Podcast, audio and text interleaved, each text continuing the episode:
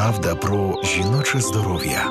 Програма, де немає місця сорому. Всім привіт! Це ефір програми Правда про жіноче здоров'я. Сьогодні ми продовжуємо розмову про наше тіло, їжу, вагу і таке інше. Наша тема на сьогоднішню середу розлади харчової поведінки. Я ведуча програми Анастасія Багаліка. Мені за звукорежисерським пультом допомагає Дмитро Сміян, редакторка програми Анастасія Горпінченко. І я нагадаю, що е, ви можете потелефонувати у ефір 0800 750 490, поставити запитання голос голосом, або ж написати його у вайбері 067 67 404 76. І зараз анонсую нашу гостю. Насправді гостя у нас не одна. Е, по телефонному зв'язку до нас доєдналася психологиня Іванна Самойленко, яка пробуде з нами е, впродовж всієї нашої програми. А тут у студії моя колега е, з громадського радіо Катерина Мацюпа, яка в цій програмі виконує роль гості. Тому я не назвала її на початку як гостьову редакторку, хоча це не зовсім так. Катю, привіт. Привіт. Що ж, мабуть, е, ем, не всі наші слухачі і слухачки е, чули такий термін, як розлади харчової поведінки. Тому я, мабуть, е, розпочну з того, що ми послухаємо звуковий фрагмент, який підготувала наша редакторка Анастасія Горпінченко, про те, що таке РХП. І тут е, у цьому звуковому фрагменті також є статистика, правда, вона американська про те, як часто діагностують РХП.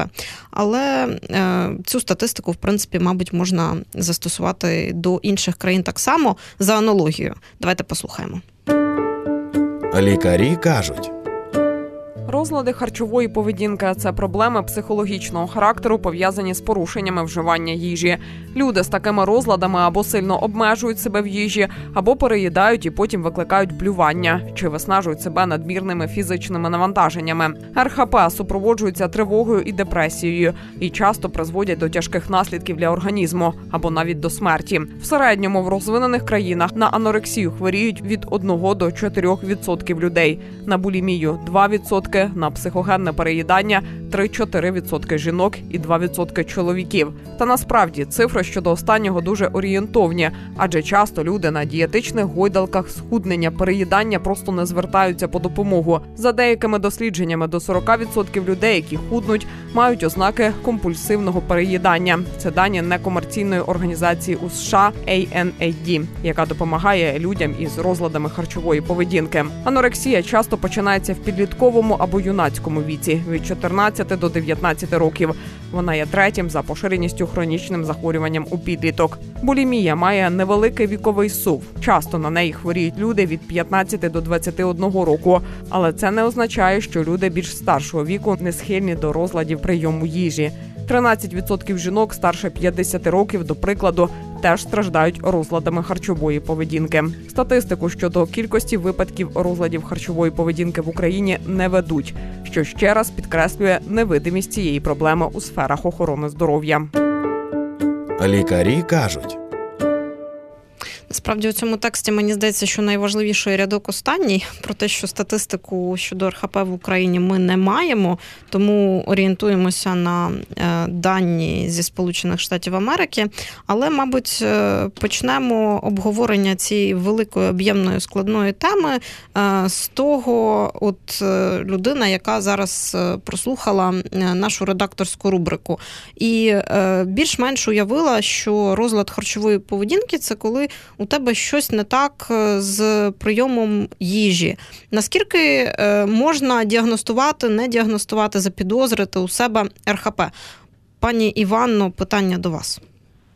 Доброго дня, рада е, всіх вітати. Хотіла сказати, що дійсно діагностувати собі е, будь-який розлад неможливо, але помітити і е, якось зрозуміти, що варто звернутися до спеціаліста, звісно ж, можна. І напевно я б виділила такі речі. По-перше, це надмірна увага, в принципі, до тіла та їжі. І оця надмірна увага вона виражається не в тому, що людині не подобається її тіло, тому що насправді ну, через там соціальні стандарти це доволі поширено, що в принципі багато жінок е, не люблять своє тіло, якось е, не, не дуже до нього ставляться. При цьому це ніяк не, не впливає суттєво на їх життя. А при розладах харчової поведінки це як основна тематика. Тобто наша самооцінка здебільшого залежить від. Від тіла, від того, як ми виглядаємо, від того, що ми з'їли, чи вийшло в нас це проконтролювати. І також з іншого боку, це про цю надмірну увагу. Тобто більшість наших думок, е, більшість емоцій, вони всі підв'язані під цю тему. Звісно, також варто звернути увагу в принципі на те, чи змінилось ваше життя там протягом останніх там кількох років, коли ви, наприклад, сіли на дієту, тому що при розладах харчової поведінки оця дієта вона стає такою суттєвою, і при цьому страждають всі інші сфери життя. Тобто, ми, ми кажемо про те, що людина виключає своїх, наприклад, друзів, свої, свої соціальні кола, вона е, не така захоплена своєю роботою чи хобі. В принципі, все інше йде на другий план. Оце теж можна помітити. А, І, наприклад, наприклад, є така вправа, як це можна самостійно. Помітити е, собі намалювати це намалювати собі кругову діаграму і розподілити її на частинки, в залежності від того, від чого залежить ваша самооцінка, і, в принципі, ваше життя, наскільки воно зайняте різними сферами.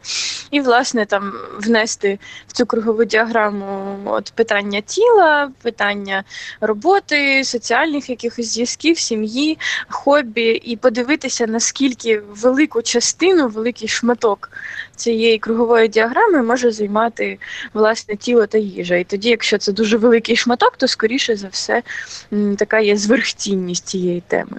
От а, Це мгм. говорить психологиня Іванна Самойленко. Я нагадаю, можна приєднатися до ефіру за номером 0800 750 490, бо написавши нам повідомлення у Вайбері 067 67 404 76, ро- обговорюємо сьогодні у ефірі програми Правда про жіноче здоров'я розлади харчової поведінки.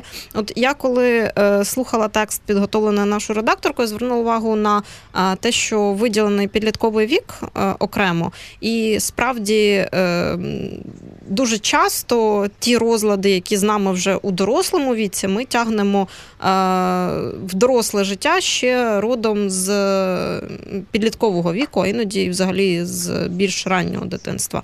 Е, Я хочу поставити запитання до моєї колеги Катерини Мацюпи. Розкажи, будь ласка, про досвід свій і, можливо, у тебе є якісь спостереження, зауваження, як часто насправді йдеться про розлади харчової поведінки у підліток.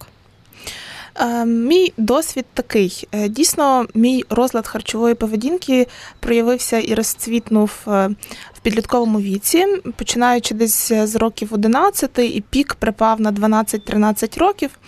Ем, У мене немає ну там діагнозу анорексія, нервова анорексія чи булімія, бо ми тоді не зверталися до спеціалістів. Е, Однак, коли я ну, підрахувала свій ІМТ, який у мене був на той момент, і коли я ну, згадала свої емоції, що я відчувала в цей час, то я зрозуміла чудово, що ну, у мене була саме ем, анорексія і була така ну, булімія, тобто саме я викликала е, рвоту, е, хоча це було ну, небагато на щастя, але було. І ну, в моєму ще випадку, наприклад, е, саме булімія була не як способом очищення, а, тобто я там переїла і викликала булімію, так? А я не переїдала, я просто використовувала це як додатковий спосіб очищення для того, щоб, начебто, ще більше схуднути, хоча там вага вже була 37 кілограмів. Але, по-перше, мене це вчасно не лякало, я зрозуміла, що це якось не дуже добре. По-друге, я зрозуміла, що це якось для схуднення особливо то і не працює, і я, в принципі, залишилась цієї історії. Але якщо бути е, ще більш такою дотошною і відвертою, і говорити про те, коли ж почався цей розлад, то він почався раніше, почався з дитинства. Е, Ну, до цього так ну, вийшло, доклалась моя бабуся. Е, Ну, в неї був постійно такий страх, щоб я не була голодна, щоб її діти не були голодні, ну точніше, внуки. Я була її внучкою, а вона ну, більше займалась моїм вихованням. І тут я минулого ефіру у нас була Любовна Ідьонова, яка говорила, що там покоління бабусь, вони так бояться, щоб не відчували голоду, щоб, не дай Бог, дитина відчувала голод. Але ж насправді голод це е, така ну, здорова, адекватна частина нашого життя, тому що ми маємо відчути голод, зрозуміти, що ми голодні, і піти поїсти. А якщо ми ніколи не відчуваємо голоду, то щось тут значить не так. От моя бабуся ну, виходила з того того, з чого вона могла виходити, і старалась зробити так, щоб я ніколи не відчувала голоду. Тут я би хотіла випередити якесь там, можливе, в когось демонізацію моєї бабусі чи щось такого. Вона, я зазначу, це дитина, яка народилась після Другої світової війни. Її сім'я жила бідно. Їм довгий час, коли в неї було дитинство, не вистачало їжі, і у неї цей страх голоду дійсно у неї був. І як це проявлялося до мене? Ну вона мене насильно фактично загодовувала. Тобто, там ти не підеш в школу, ти не підеш грати на скрипці, скрипці, поки ти не доїш. А порції ну, об'єктивно там були дуже великі. А, там, і, ну, Тобто я, виходить, насильно а, їла цю їжу, яку вона давала. А, І тут я вже це зараз можу проаналізувати, що, мабуть, тоді стався якийсь такий ще не дуже хороший збій лептенгерлінової системи. Це система, яка відповідає за ситість і голод. Я так підозрюю, що нитка тягнулася звідти. Так потім вийшло, що до 11 років я була дитиною з ожирінням, тому що я з одного боку їла те, що мене заставляла їсти бабуся, а ще зверху я під'їдала різні солодощі, які там ну, в 90-х були не в доступі, бо ми жили бідно, але там вже з якогось там 2003 року були в доступі вдома постійно, і я просто могла їх необмежено брати. І потім в 11 років я вирішила худнути. І я почала худнути, ну так як вміла в 11 років, майже нічого не ївши. І я так поступово худла, худла, худла, але це було в межах норми. А потім так трапилось, що та ж сама бабуся ну, померла від серцевого приступу, і це був теж такий постійний, ну дуже серйозний тригер для мене. І я тоді, наче як злетіла з котушок, у мене втратив, ну, втратилась людина, яка контролювала мою їжу, хоч якось.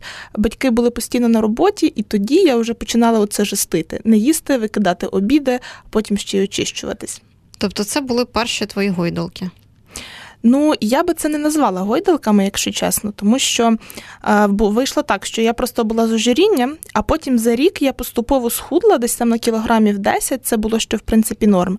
А от потім я вже дохудла до такої ну, доволі критичної цифри. Ну так е, візуально, якщо подивитись на мене в одязі, то в принципі я ще не була якимось таким критично худим підлітком, тому що ну там 12-13 років, в принципі, дівчатка там худенькі бувають. Але, наприклад, якщо там мене роздягати, одягти, то можна було побачити там мої ребра, мої лопатки, які стирчали. Я міряла себе і свою ем, привабливість по своїх лопатках. Так, це було в 13 років. Ем, і я залишалася ну, такий доволі знову ж таки довгий період в цій низькій вазі. А от уже потім, в років 14, я зрозуміла, ну, багато було факторів, коли я почала їсти, це вже і батьки доклалися. І я, в принципі, набрала 10 кілограмів, але ну, це все одно було в межах мого нормального ІМТ, і в принципі довгий час я тримала таку вагу. Запитаємо у нашої гості, психологині Івани Самойленко, що впливає на те, що у людини розвивається розлад харчової поведінки? Чи ми говоримо там про підлітка, дитину, чи ми говоримо про старшу жінку? Е, що є спусковим механізмом, і наскільки вивчена взагалі ця тема? Так, е, насправді важливо в кожному випадку спостерігати індивідуальний анамнез, дивитися, де саме в людини виник е, ось цей спусковий механізм, і дивитися, яка є власне вторинна вигода від цього розладу харчової поведінки. Тобто, якщо казати, що це все-таки є психологічний також підтекст е, зазвичай, хоча, звісно, дуже велику роль відіграє власне втрата ваги, вона теж впливає на те, як людина мислить, наприклад, або е, ну, от сама деструктивна якась поведінка, вона теж впливає. Але якщо казати, що це такий дійсно це історія кожної людини, то важливо аналізувати, що саме для неї це значить, тобто які які мають переваги. які, які ця поведінка власне має переваги. Наприклад, це може бути якась безпека чи контроль. Наприклад, якщо в житті все йде з-під контролю, то людина може за допомогою цих власне симптомів і того, що вона контролює своє харчування, відчувати якусь міру контролю. Звісно, що ми не можемо до кінця контролювати своє тіло, тому це а, така. А, Такі таке замкнене коло. От і також це може бути, наприклад, поведінка уникнення. Тобто ми ховаємось від якихось негативних емоцій, почуттів, думок, е, тому що дійсно, якщо ми всі наші думки. Е, крутимо довкола теми їжі, то звісно ми можемо уникати якихось інших негативних переживань, і це теж до якогось певного часу, тому а, тому розлади харчової поведінки вони як самопідтримуючі, і насправді вони з часом а, погіршують ці самі емоції, і не працює ця стратегія до кінця. Проте, звісно, це може бути такою першопричиною. З того, що я чую від е, людей, які е, або мають діагностований розлад харчової поведінки, або підозрюють, що у них є такий розлад, е, я роблю для себе висновок, що дуже часто спусковим механізмом є оточення і. Тиск ну, з боку родини Катя про це говорила. Ми коли готувалися до ефіру, є рекомендації, наскільки я пам'ятаю, ледь чи не Всесвітня організація охорони здоров'я не звинувачувати в своєму розладі харчової поведінки рідних, але е, я не знаю наскільки легко це зробити, коли е, дуже часто під тиском е, родини запускається. Певне ставлення до їжі, коли тобі постійно говорять або їж, або не їж. І ну, от е, це перебільшення, що з одного боку, що з іншого, або коли тебе загодовують, або коли е, там підлітці, родина, е, бабуся, мама, тітка, сестра, будь-хто, брат, батько весь час вказує на те, що вона там не знаю товста. Так, от ми знаємо чудово, що у підлітків е, є у підліток є така гормональна припухлість, такий період, коли під дією гормонів росте дівоче тіло, воно видозмінюється, і е, там років після 18 е, ми змінюємося ще раз і стаємо вже подібними до дорослих людей. А в період. Поки підлітки ростуть, вони мають цю гормональну припухлість пов'язану з дією статевих гормонів. І в цей період дівчатам дуже сильно прийнято було колись. Я не знаю, може і зараз теж казати, що ти товста, ти розжерлася, як так можна, тримай себе в купі, в руках, в формі і таке інше. Під дією цього тиску. Е, формується не тільки негативне ставлення до свого тіла, а у когось і розлад. Так. А, Ну насправді соціум вважає, що бути товстим це а, дуже страшно, і тому, а, коли батьки там можуть якось коментувати вагу. Вони думають, що роблять дитині в принципі на краще. Але в принципі, ну дійсно не можна казати, що це вплив тільки батьків. Е, звісно, в сім'ї може формуватися там негативний образ тіла, але якщо ми говоримо саме про розлад харчової поведінки, то це базується на вже і біологічних задатках, тобто не можна просто просто туди звалитися, якщо це не не передбачено генетично насправді.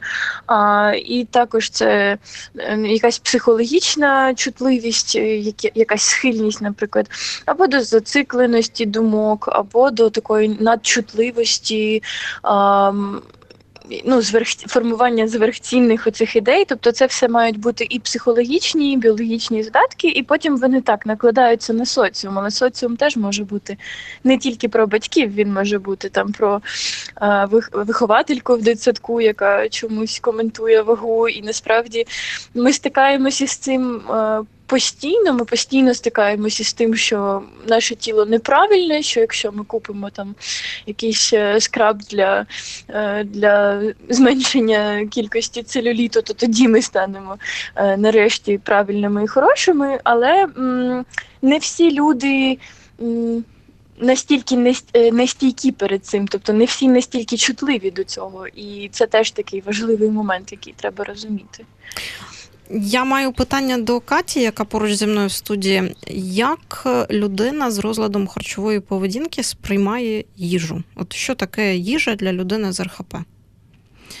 Ну, я думаю, що тут в кожного буде індивідуальна історія. Кожен розлад він завжди індивідуальний, хоча так має якісь спільні риси. І в принципі про ці спільні риси гарно говорила наша інша гостя, психологиня Івана Самойленко, про те, що це певна зацикленість на їжі, і це про те, що там питання цієї їжі займає ледь не весь твій день, а також від їжі, від прийому їжі залежить от твоя самооцінка от майже повністю. І якщо говорити про мій розлад харчової поведінки, який зараз в ремісії, то це от було саме про те.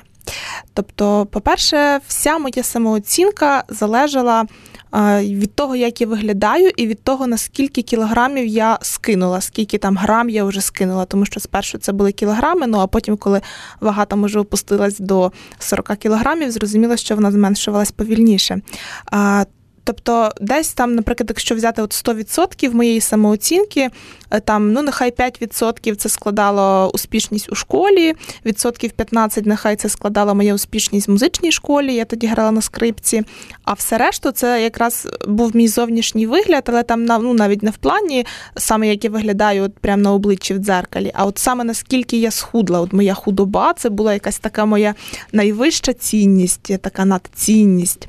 Так само те, наскільки я могла проконтролювати прийом їжі, і наскільки я могла себе от в черговий раз втримати і обмежити від прийому їжі.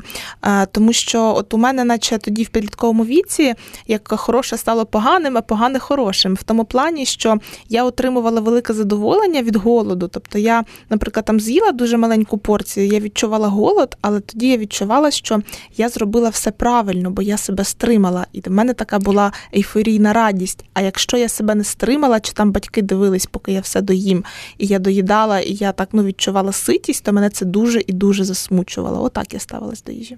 Я дуже часто е, чула такі історії від жінок про те, що ситість. Провокує думки про те, що я в чомусь винна. Тобто, коли я почуваюся ситою, це значить, що я е, зірвалася, я погана, неправильна і нажерлася аж до того, що мені нормально. Ну так, в принципі, у мене десь так і було от в підлітковому віці саме. А, І от я ще подумала про те, що е, дуже часто люди з РХП ставляться до їжі як до способу покарання або способу преміювання. А, я не знаю, чи було так у тебе, але я такі історії чула. Тобто е, позбавляти себе їжі це покарання преміювати себе їжею теж можливо, але. Е, ну от я, наприклад, як до покарання. Цього не ставилась, е, але як до преміювання, так, і це вже були такі задатки е, моєї булімії, яка потім проявляла себе в дорослому віці. Тобто, якщо я багато побігала або багато покрутила коло, наприклад. Ну, цей холохуп, він називається зараз, та його так знають. Там, наприклад, я 40 хвилин його крутила до синяків на ребрах, то значить я можу собі дозволити там з'їсти круасан е, шоколадний. А якщо не покрутила, то значить не можу дозволити. Ну або навпаки, якщо я там уже з'їла круасан, то я, значить, приїжджаю додому після музичної школи і мінімум 40 хвилин е, кручу е, це коло. Ну, от такі ідеї у мене були. Це вже, до речі, теж булімія, і це така ще булімія. Я думаю, що Івана підтвердить, яка от зараз набирає, ну, на жаль, популярності, це отам е, піти і відпрацювати в тренажерному залі з'їдену їжу. Ну, і тут з Тобто не боку, виблювати, а відпрацювати. Ну так, так, якщо от прямо відпрацювати. Це теж така форма булімії, ну хоча тут дуже такі розмиті кордони, тому що ну, з одного боку, не знаю, кожна друга знайома мені жінка жартує, що от я на новий рік наїмся, а потім буду відпрацьовувати в залі. Тому Але... що мені здається, це соціально розповсюджений жарт. Так, так, оце дійсно такий соціально розповсюджений жарт, це гарно сказано. І ну, не кожна жінка, яка так каже, дійсно ну, якби так вважає і так на цьому циклиться. Але є люди, які дійсно на цьому цикляться, і я з підліткового віку дуже серйозно ставилась до цих слів, коли їх промовляла, і дуже серйозно їх впроваджувала в своє життя. Е, Івано, а як ви бачите, хто ставиться серйозно до подібних слів, а хто ні? Як вам це видно як психологині? І в мене от ще таке питання народилося. Е, Дуже часто теж чула таке. От ми говорили про те, що хтось там може з'їсти шматочок тортика, а потім піти відпрацьовувати в спортзал компульсивно е, відпрацьовувати. І от я подумала, що ем, часто чула. Е, Таку штуку, е, а іноді навіть у себе якісь подібні думки фіксувала, коли ти там е, зациклюєшся на споживанні їжі, там з'їв, не знаю, шматочок тортика, то через півгодини тобі вже в дзеркалі здається, що ти вже потовщав. От, от прямо одразу. Мгм. Ну, е, Так. Ну, це взагалі є таке поняття, як дисморфофобія, але це Так. вже такий клінічний це, більш це, це, це інше. Але в цілому, те, як ми бачимо, воно ж е, вже аналізується мозком, тому звісно, те, що ми думаємо, впливає на те, що ми бачимо в дзеркалі. І це дійсно буває, і це просто надмірно поширено от у людей з розладами харчової поведінки. А, щодо е, цих висловлювань, так, це звісно недобре, але ми не кажемо про те, що ми можемо змінити оцей соціальний стандарт, про те, щоб люди м, якось ставились обережно до того, що вони кажуть. Ну навряд чи ми це змінимо найближчим часом. Тобто, звісно, вже досить тривалий час є оця культура фетшеймінгу і культура, а, якось що ми, ми чомусь маємо казати людям про їх неправильну вагу. А, але дійсно ці речі вони прям так б'ють в мішень е, людей з розладами харчової поведінки, і це в них так прям відгукується їм глибоко всередині, якщо для інших це просто звичайний коментар. Ось скоріше, напевно, так. А, отже, е, питання про те, як ви бачите, як е, діагностуєте справді людина, яка до вас звернулася, чи вона має РХП, чи не має? Як вам це видно? А, ну, є от і е, такі об'єктивні клінічні критерії, це там зниження ваги, і в принципі е, можна, наприклад, поставити чи собі запитання, чи от власне клієнту, що б сталося, якби е, він або вона припинили там робити свої дії, е, наскільки ці дії в- займають багато часу в її житті або думки. Ну тобто, наприклад, це якась там конкретна поведінка, що там я їм у певний час, я їм конкретну їжу, я взагалі не їм. От у мене кількість цих правил, я стараюсь їх одразу визначити, що наскільки їх взагалі багато, як вони впливають, як часто людина думає про цю тему, а, і що вона для цього робить, і як вона змінює своє життя під цю тему. І потім є отак таке запитання: якщо це все забрати, що станеться? І от якщо є оце тотальне відчуття паніки, що я взагалі помру без цього, то ну ось це скоріше каже про цю зверхцінність цієї ідеї, про те, що тут є скоріше за все розлади харчової поведінки. Але це такі е, не зовсім об'єктивні критерії. Звісно, є ще психіатрична діагностика, яку ми, от, наприклад, в біцентрі теж проводимо. Це за ну конкретно там чи є це очищення, чи є там зниження ваги, чи є власне епізоди переїдання. Ну тобто є, є ще якісь а, такі об'єктивні критерії. А, таке питання: чи завжди, коли йдеться про розлади харчової поведінки, людина буде знаходитись у стані гойдалок з вагою? Е, Зниження, е, набір, зниження, набір чи ні? Це часта ситуація, але не завжди. Бо ми насправді не знаємо, і ми про це кажемо клієнтам. Ми не знаємо, як буде реагувати тіло людини на там зміну Угу. в харчуванні. Це дуже дуже індивідуально, і бувають випадки, прям якісь, е, які виходять за. За межі середнього, але звісно, так в середньому най, найбільша кількість клієнтів, з, ну, з якими я працюю, це те, що так. Ну е, по-перше, один розлад харчової поведінки часто переходить в інший. Люди, які виходять з анорексії, вони схильні до переїдань, ну тому що тіло пам'ятає голод, і воно вже його просто не терпить і. Відбуваються ці несвідомі епізоди. А, але так, звісно, тому що здебільшого в середньому можна сказати, що Дієти вони е, розбалансують оцей оцю стабільну визначену генетикою вагу, і вага вже після там одної-двох дієт, навіть у, людей без розладів харчової поведінки, вона може коливатися і можуть бути такі такі проблеми. Але ну, здебільшого, якщо ми налагоджуємо харчування з клієнтом і ну або інтуїтивне харчування, або просто регулярне йому впроваджуємо, то в принципі його вага схильна вирівнюватися і залишатися от, от в тому діапазоні, який йому задумала природа. Тобто я до чого веду? Що насправді людина там може е, мати нормальний ІМТ, потім е, з якихось причин е, психологічних чи генетично детермінованих є епізод анорексії. І якщо вона лікується, людина повертається до нормального ІМТ. Може бути інша ситуація. Ем, компульсивне переїдання, людина має підвищений або сильно перевищений МТ, і е, теж під дією певних причин може повернутися до нормального, а може не повернутися, але це все одно буде розлад харчової поведінки, правильно? А, Ну так, але ми теж не кажемо, бо насправді, незважаючи на те, що це якісь критерії, такі психіатричні, може бути можуть бути задатки анорексії ще без зниження ваги, може бути переїдання без підвищення ваги.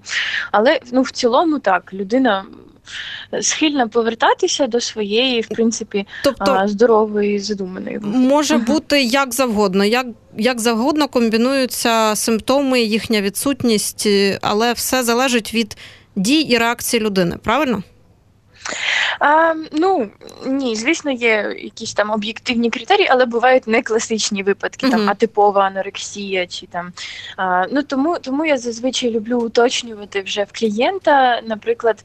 А, коли він каже, що він переїдає, що він має на увазі там, чи це порушення якихось своїх власних правил, чи це дійсно таке, що аж нудить людина, їсть стільки, що аж нудить, і також я її зазвичай прошу мені навіть надсилати фотографії, щоб я дійсно перевірила об'єктивно, що вона має на увазі. Бо ми знаємо, що при розладах харчової поведінки всі ці речі дуже викривлені, і людина може казати, що вона переїдає. Насправді вона там з'їла зайве яблуко і все. Тобто із своїх якихось Це теж свідчитиме правил. про певний розлад чи ні?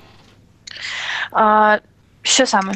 Ну, те, що там, наприклад, зайве яблуко е, хтось вже порахує як переїдання. Ну так, це це просто характерно для обмежувального типу харчування. Тобто, коли людина там в анорексії, вона в принципі схильна перебільшувати те, що вона їсть. Вона буде переконана, що вона там навіть може їсть достатньо, але насправді це так не є, і тому вага знижується. Тому це такий дуже хитрий розлад, і це не те, що брешуть клієнти, але анорексія вона бреше. І тому дуже важливо перевіряти всі ці речі, дивитися разом з клієнтом, щоб щоб він розумів теж об'єктивну якусь ситуацію, і поступово цей надконтроль знижувати і додавати якихось інших речей в життя, щоб е, щоб було легше, легше з тим впоратись. Питання до Каті. Е, таке воно доволі специфічне.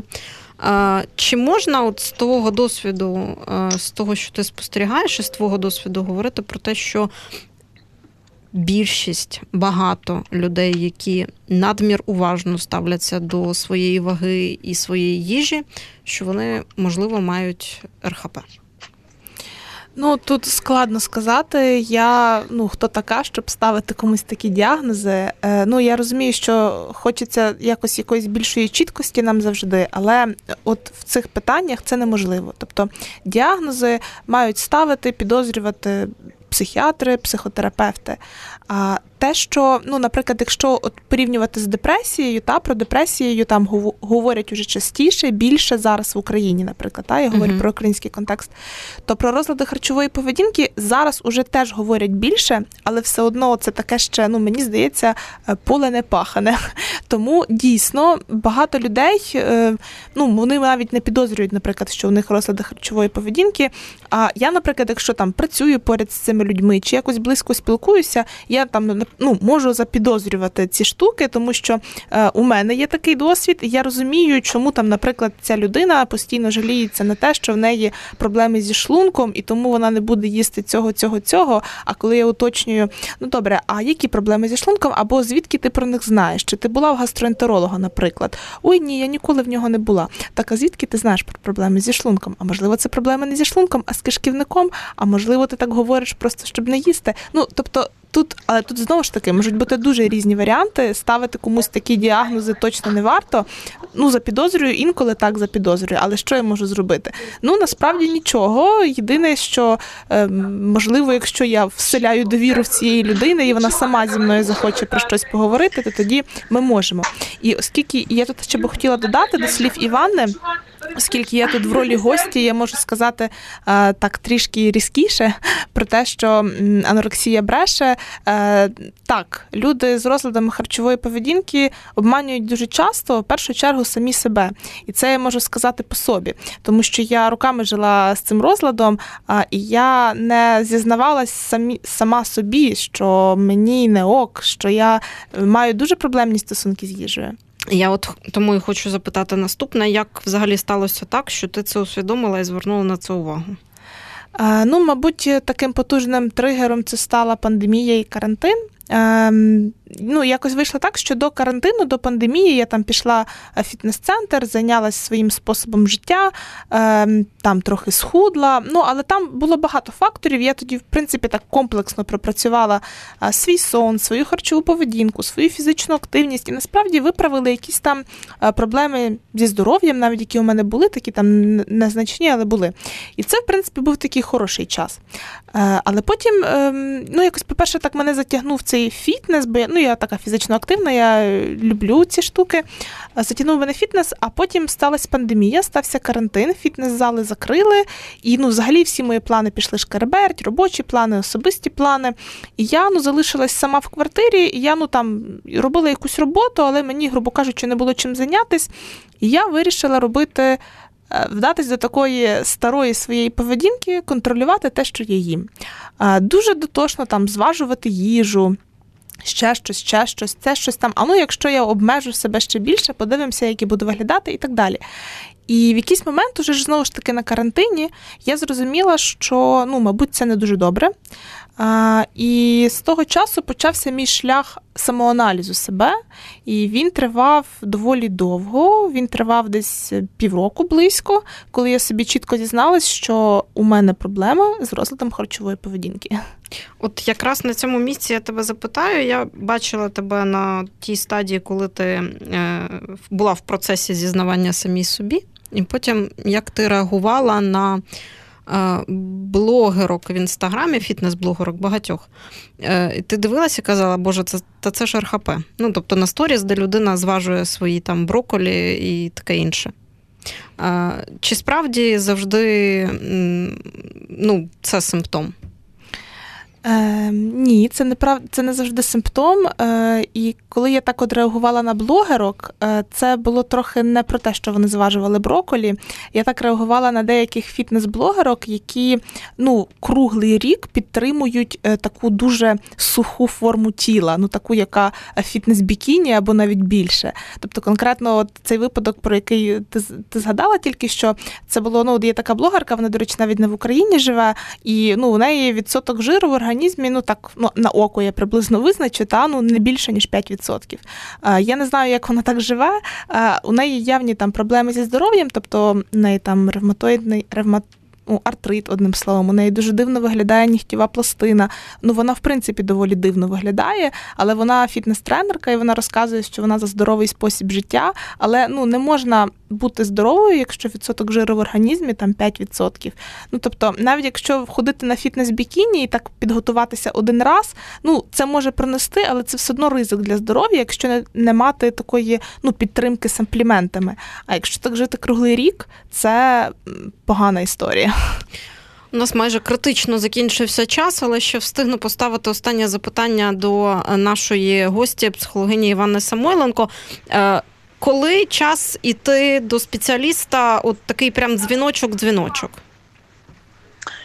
А, Ну насправді, в принципі, все те, що, що ми вже казали на початку, про те, що це здається такою темою, яка спричиняє паніку. Це звісно, якісь фізіологічні показники а, про те, що там зниження ваги або а, от часті там викликання рвоти. І, звісно, е, оця націнність, тобто те, що.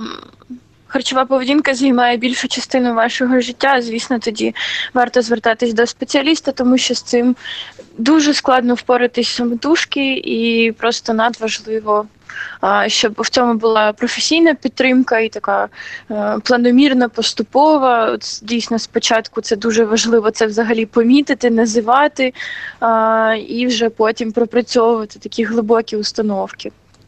А я от ще від себе додам на сам кінець нашої розмови. Якщо ви мама дівчинки, мама підлітки, і бачите такі е, симптоми у вашої дочки, якщо ваша дочка е, надмір переймається своїм тілом, е, вагою, ви бачите, що у неї погіршилося стан волосся, нігтів, шкіри, зникли місячні. Будь ласка, ідіть з нею до спеціаліста.